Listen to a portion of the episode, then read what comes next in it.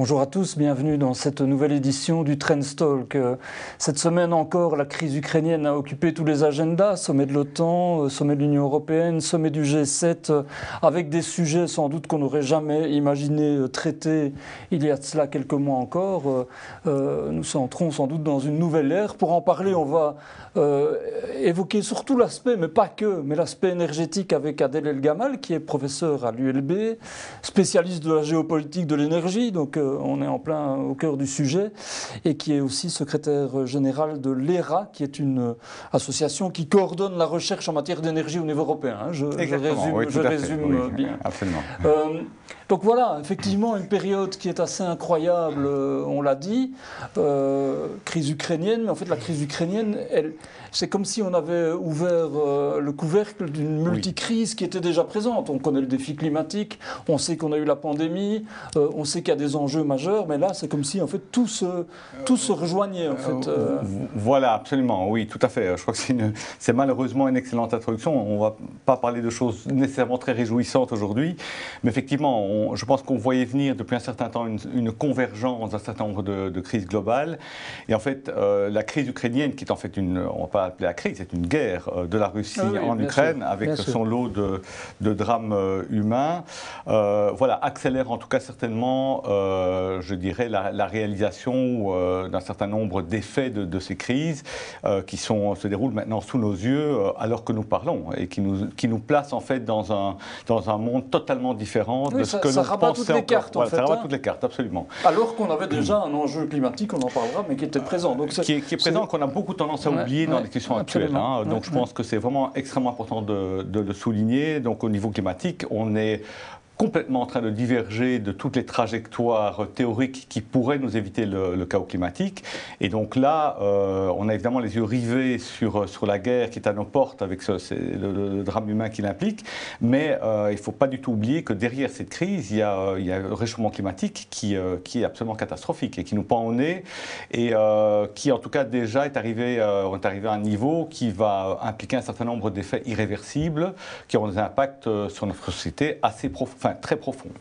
Et donc, euh, bon, on, a, on a effectivement cette crise qui a un gros aspect énergétique, pas uniquement, on l'a dit évidemment le drame humain, il y a, il y a des aspects économiques, financiers, etc., qui sont mm. parfois liés d'ailleurs aussi euh, à l'énergie. J'ai envie de repartir euh, de notre petit nombril, si je puis me permettre, qui est lié à, l'aspect plus large évidemment. On a eu un accord en Belgique, un premier accord énergétique qui euh, prolonge deux réacteurs nucléaires euh, au-delà de 2025, qui prévoit ou qui confirme euh, la construction de deux centrales au gaz et qui investit un peu plus, on va dire, dans les énergies renouvelables. Ça, c'est le cadre dans lequel on va se retrouver en Belgique. Est-ce que c'est un bon accord et ce qui tient compte justement de ce contexte en plein bouleversement dont on parle là Écoutez, je, pense, euh, je pense pouvoir dire oui. Euh, oui, personnellement, je pense que c'est un bon accord. Ce n'est pas tous les jours qu'on peut le dire hein, en Belgique, mais euh, dans ce cas-ci, je pense qu'on peut le dire. J'ai l'habitude de dire que le, le, nucléaire est un problème, et plus un choix de société qu'un choix technique. donc, pourquoi est-ce un choix de société? Parce que, en fait, quand on décide d'une technologie, en général, on fait une analyse coût-bénéfice. Et dans le cas du nucléaire, mais, euh, on peut pas vraiment mettre en, correspondance les coûts et les bénéfices, parce que d'une part, les bénéfices, c'est bien sûr les bénéfices climatiques, éventuellement économiques, mais c'est pas sûr, décarbonés, mais euh, les coûts, c'est euh, des coûts qui sont extrêmement difficiles à mesurer ou à appréhender, qui sont les coûts, euh, on les connaît, qui sont les problèmes des déchets qui ne sont pas résolus, c'est le problème de la sécurité nucléaire, c'est le problème de la prolifération nucléaire. Donc c'est plus un choix de société qu'un choix purement technique.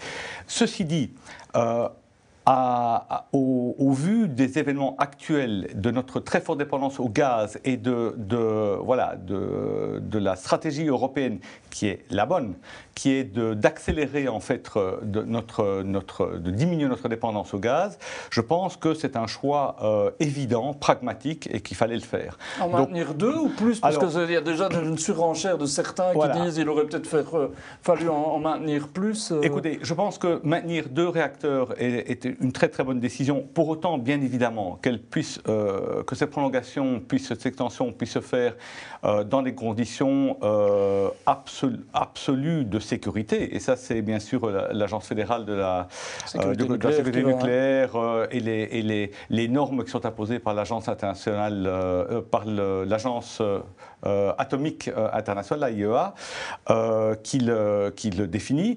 Pour autant qu'on puisse satisfaire ces exigences, je pense que la prolongation des deux réacteurs est une excellente nouvelle. Maintenant, à voir aussi euh, dans quelles conditions financières elles vont pouvoir se faire, euh, parce qu'il est évident que les atermoiements... Euh, avec Engie, on n'arrive pas dans les meilleures conditions. On hein, arrive dans une situation de négociation qui est extrêmement faible, évidemment. voilà. Mais je, pense que dans la situation actuelle, il n'y avait pas vraiment d'autres alternatives. Et alors, il y, a le volet énergie renouvelable. Alors, on sait qu'il y a déjà pas mal de chantiers qui sont en œuvre. Là, on a annoncé, si je ne m'abuse, après on revend parfois des choses, mais un, investissement d'un milliard six, je crois, dans, les énergies renouvelables.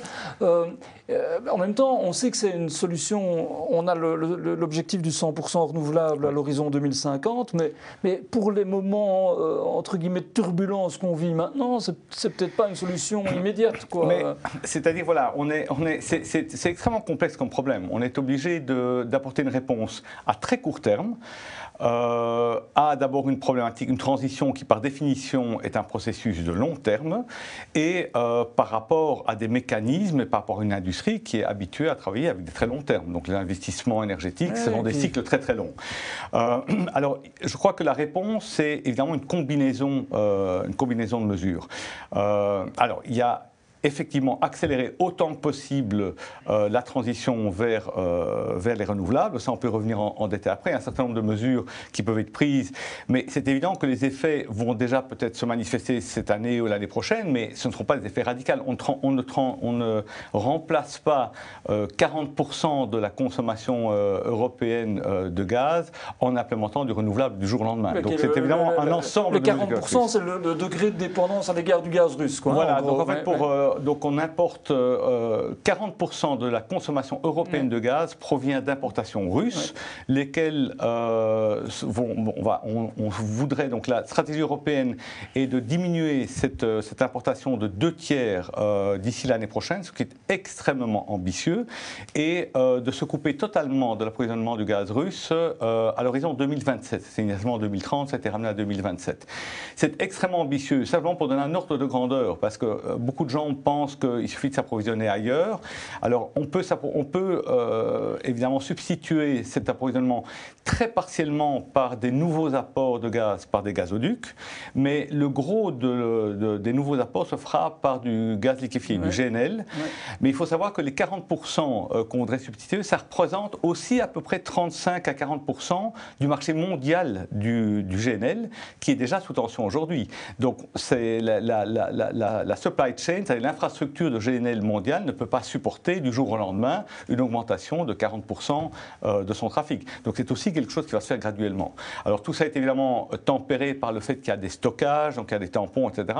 Mais l'enjeu du challenge, enfin le, le, niveau du challenge est vraiment considérable. parce que si je résume, il y a le nucléaire qu'on prolonge, il y a le renouvelable sur lequel on investit, et alors il y a une diversification des sources d'approvisionnement pour les énergies fossiles, en gros. il y a, sur lequel l'Europe est une solution, parce que si je ne m'abuse, on décide de grouper les achats au niveau européen.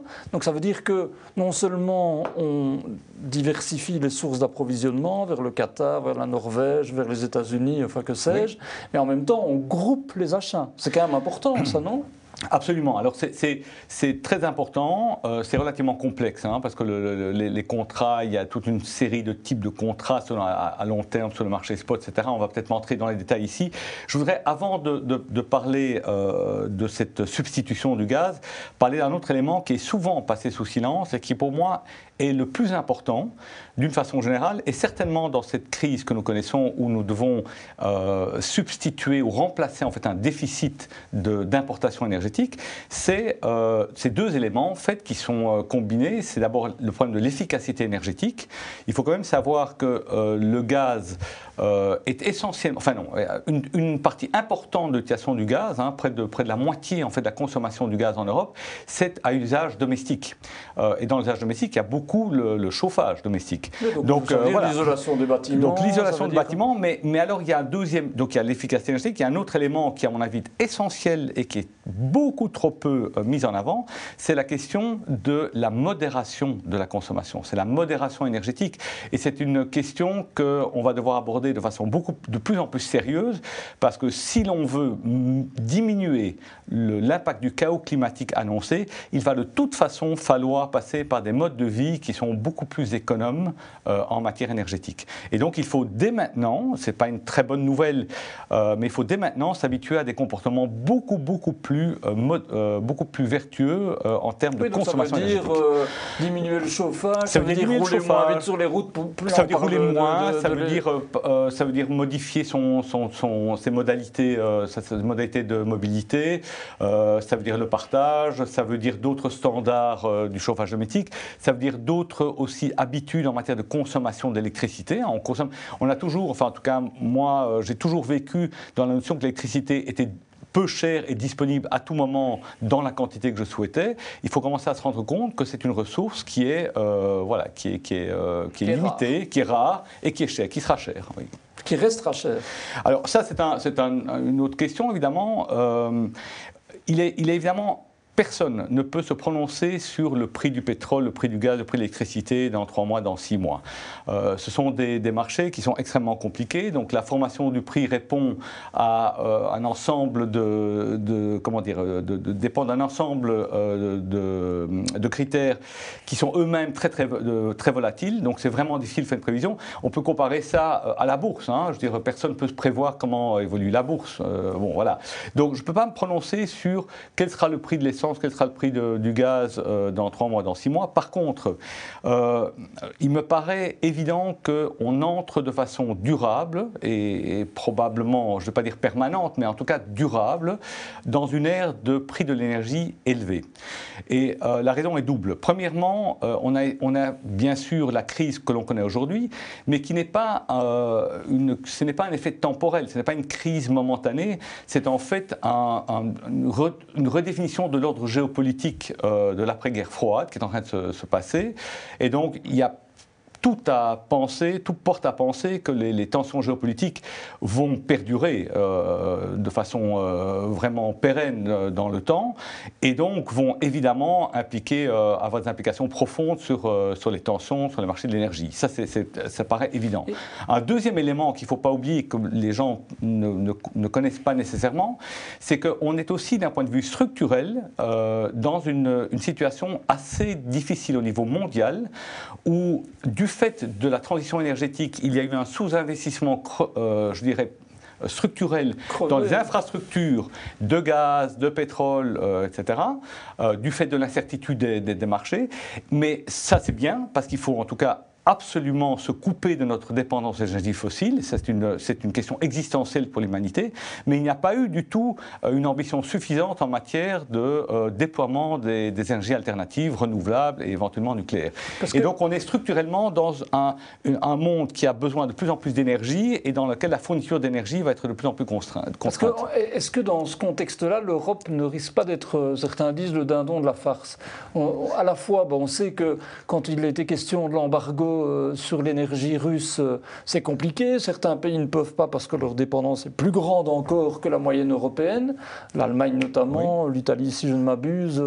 Euh, donc on, se rend compte que c'est compliqué, que l'Europe a une volonté de décarboner son industrie, sa société de manière générale qui est ambitieuse, ce qui est bien par rapport aux objectifs que vous énoncez là. Mais à côté de ça, on se retrouve avec des États-Unis qui ont misé sur d'autres choses, notamment le gaz de schiste pour ne citer que ça, et, donc qui n'ont pas le même, le même dépendance et les mêmes problèmes énergétiques. Alors je pense là par exemple aux industries qui consomment énormément d'énergie, à des entreprises qui se retrouvent avec une facture qui explose.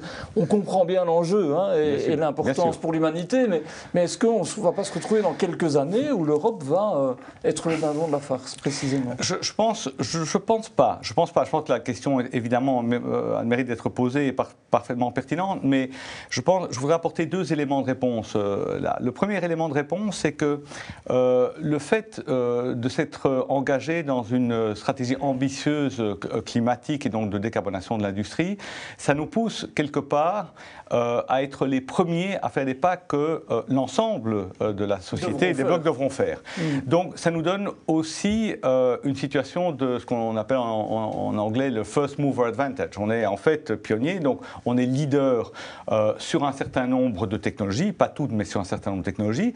Et puis surtout, il faut bien bien comprendre que la transition énergétique, ce n'est pas que des technologies, c'est aussi euh, la façon de restructurer toute une société, les modèles de marché, etc. Et donc là, on prend, on s'engage de façon euh, très déterminée dans cette transition. Un leadership quelque part. Et donc on prend un leadership. Et d'ailleurs, on le sent bien que l'Europe a quand même un leadership certain en termes de diplomatie climatique.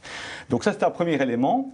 Euh, et, donc le fait qu'on se penche vraiment sur essayer de diminuer le, la dépendance énergétique de notre société, euh, de nos entreprises et de notre société, donc d'augmenter l'efficacité en fait euh, de notre système économique, va jouer en notre faveur à moyen et long terme de façon certaine. Deuxième élément euh, à prendre en ligne de compte, c'est le fait qu'on euh, est aussi dans, on est encore dans une logique climatique globale dans laquelle tous les blocs économiques euh, sont en train de s'engager et vont faire des efforts, tôt ou tard, c'est irrémédiable. L'Europe aussi met en place un certain nombre de mécanismes qui visent à se protéger des distorsions de marché qui seraient créées par cette ambition climatique. Et c'est la fameuse Carbon Adjustment Tax, et donc la taxe carbone qui en fait rééquilibrera, si vous voulez, la distorsion de, de compétition ou de concurrence qui proviendrait de produits qui seraient, euh, qui seraient manufacturés dans des économies qui sont euh, moins vertueuses au niveau de leur émission carbone. Et donc ça, c'est un mécanisme de compensation qui devrait nous permettre normalement euh, de rétablir en fait cette distorsion, enfin ou de compenser cette distorsion. Est-ce que le contexte actuel, cette guerre en Ukraine, tous les chamboulements géopolitiques que cela induit, notamment aussi met sous tension le marché des matériaux, par exemple les matières premières, est-ce qu'on n'a pas un risque que euh, ce basculement vers les énergies renouvelables soit entravé euh, d'une manière ou d'une autre, voire rendu plus cher, parce qu'on dit, hein, on dit souvent, la thèse écologiste veut de dire que c'est l'énergie la moins chère. C'est vrai qu'on peut considérer que le vent, le soleil, voire l'eau, enfin, ce sont des énergies peu chères, mais, mais, mais malgré tout, on est peut-être là face à un écueil, je ne sais pas, hein, c'est une question que certains se posent. Alors, il y a deux, deux, deux éléments ici. Le premier élément, c'est la question du coût euh, dire c'est l'énergie la plus chère, la moins chère. C'est toujours des choses qui sont relativement difficiles à établir parce que la façon dont on mesure en fait la compétitivité d'une énergie n'est pas nécessairement représentative de sa compétitivité dans le système énergétique. Euh, par exemple, le fait de dire l'éolien ou le solaire aujourd'hui sont nettement plus compétitifs que par exemple le nucléaire, ça ne tient pas compte du fait que le nucléaire peut être commandé alors que l'éolien et le solaire sont intermittents. Je prêche ici contre les énergies renouvelables. Mais donc je dis, voilà, ça reste bien évidemment de loin les énergies les plus compétitives. Ceci dit, la notion de compétitivité est une notion qui est relativement complexe et il faut euh, l'intégrer dans une notion systémique. Euh, le deuxième élément, euh, et vous, vous l'avez souligné, est absolument réel. On le voit aujourd'hui, on pense, on, on, voit s'amorcer une crise sur le marché des, commodités, donc des, matières premières d'une façon générale.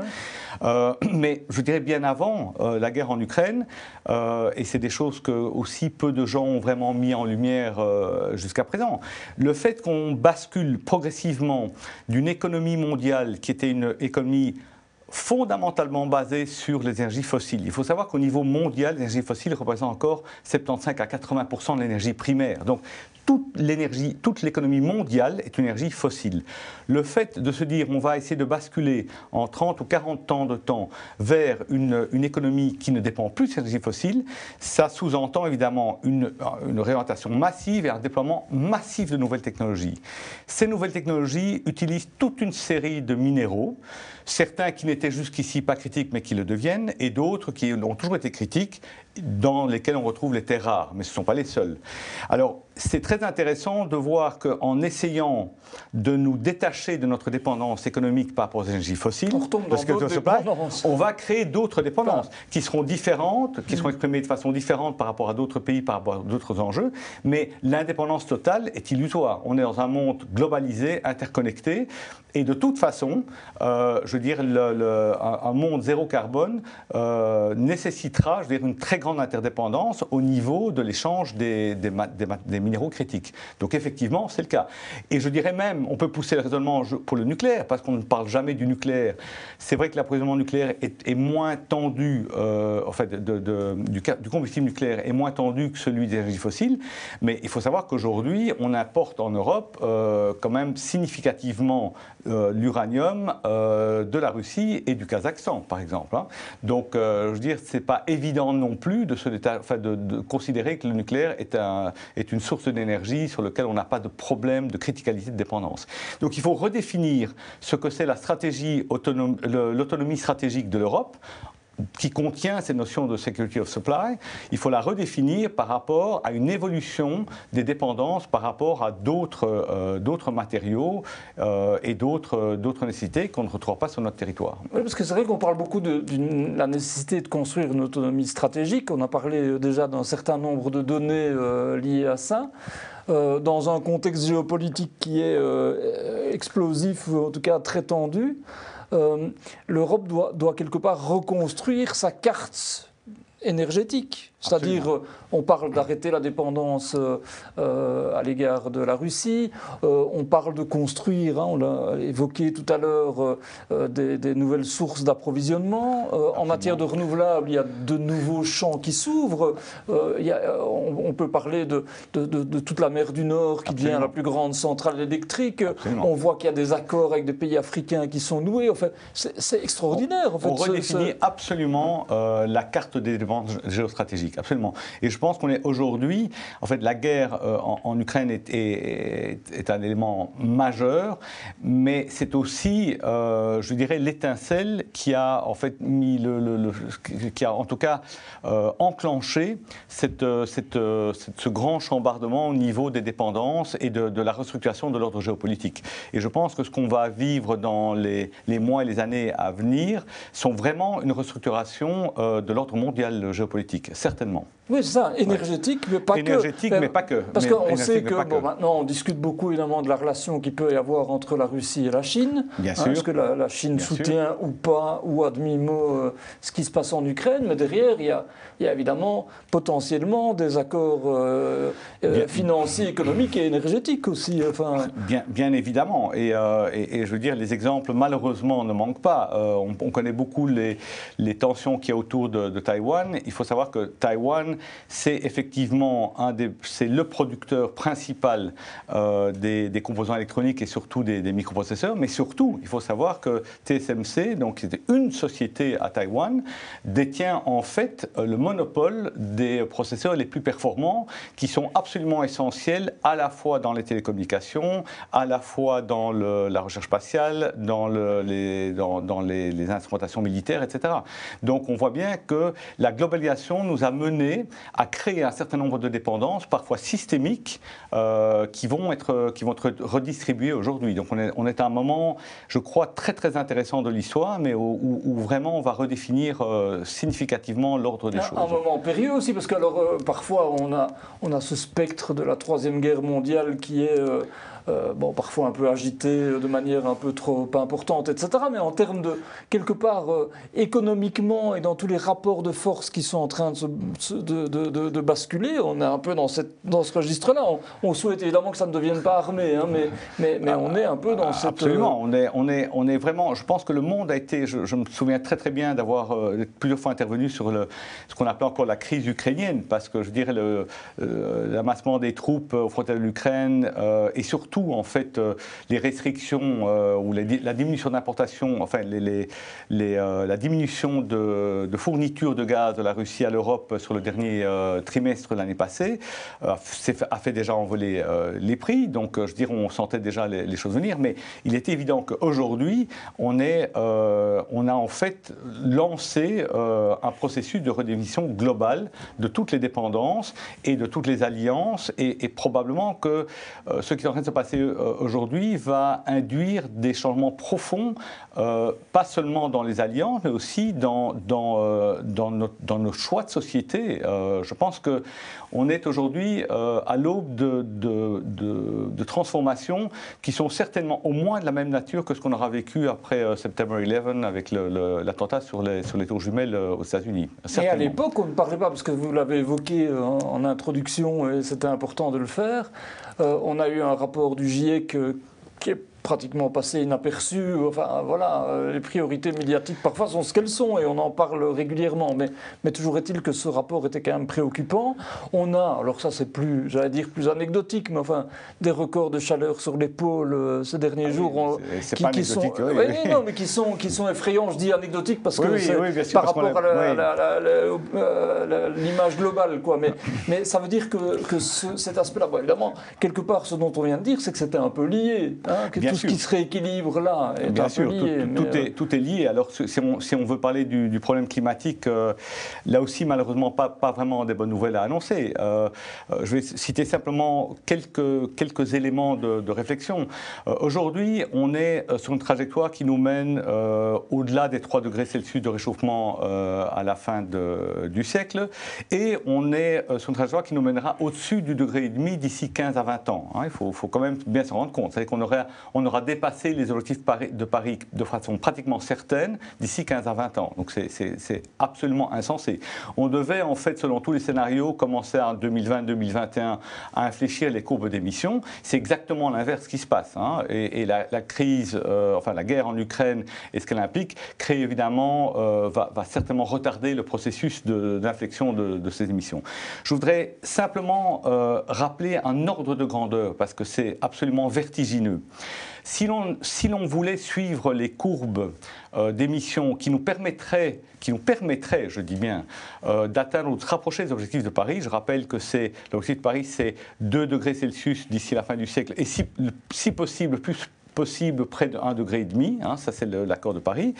Euh, il faudrait en fait, dès, depuis 2020, il aurait fallu que les émissions globales diminuent de 6 à 7% par an. Et puis, euh, de 2030 à 2040, le taux de, démission va, doubler, et puis c'est 100% pour le dernier, euh, la dernière tonne de CO2.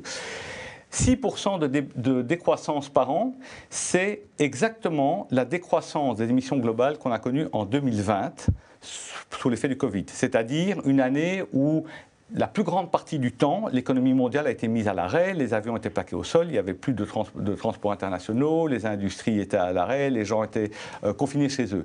Donc c'est simplement pour signifier comment, selon notre modèle actuel, ce qu'il faut comme niveau de discontinuité pour arriver à avoir ce type de diminution, 6% par an, qu'il faudrait idéalement avoir année après année. Donc il faudrait, c'est pas, pas une fois 6%, c'est tous les ans, il faudrait diminuer de 6%. Donc on est extrêmement loin du compte, et donc la crise climatique va nous rattraper extrêmement vite.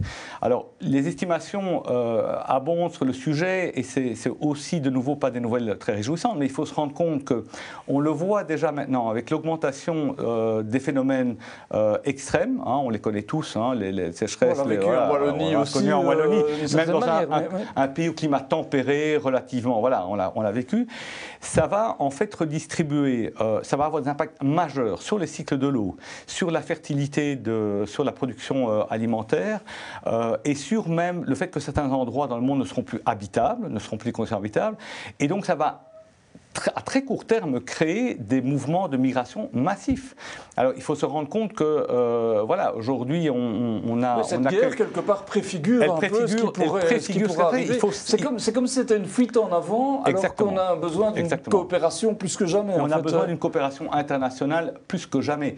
Certaines estimations disent euh, voilà selon les trajectoires les plus vraisemblables, on pourrait avoir jusqu'à 700 millions de, de, migrants euh, d'ici la, moitié du siècle, c'est dans 30 ans.